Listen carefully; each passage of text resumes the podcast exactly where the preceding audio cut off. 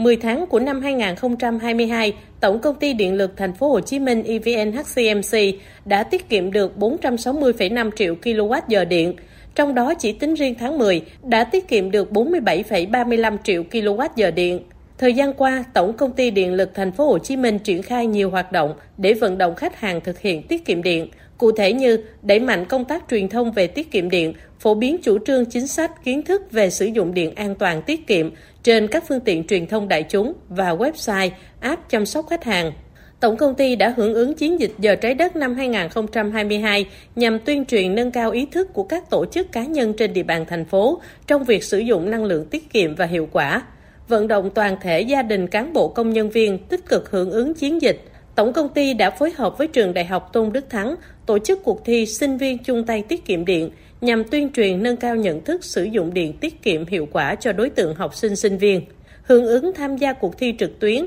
tìm hiểu kiến thức về sử dụng năng lượng tiết kiệm và hiệu quả năm 2022 do Tập đoàn Điện lực Việt Nam phát động phối hợp với thành đoàn thành phố Hồ Chí Minh tham gia cuộc thi ý tưởng sáng kiến sử dụng điện an toàn tiết kiệm và hiệu quả trong thanh thiếu niên năm 2022.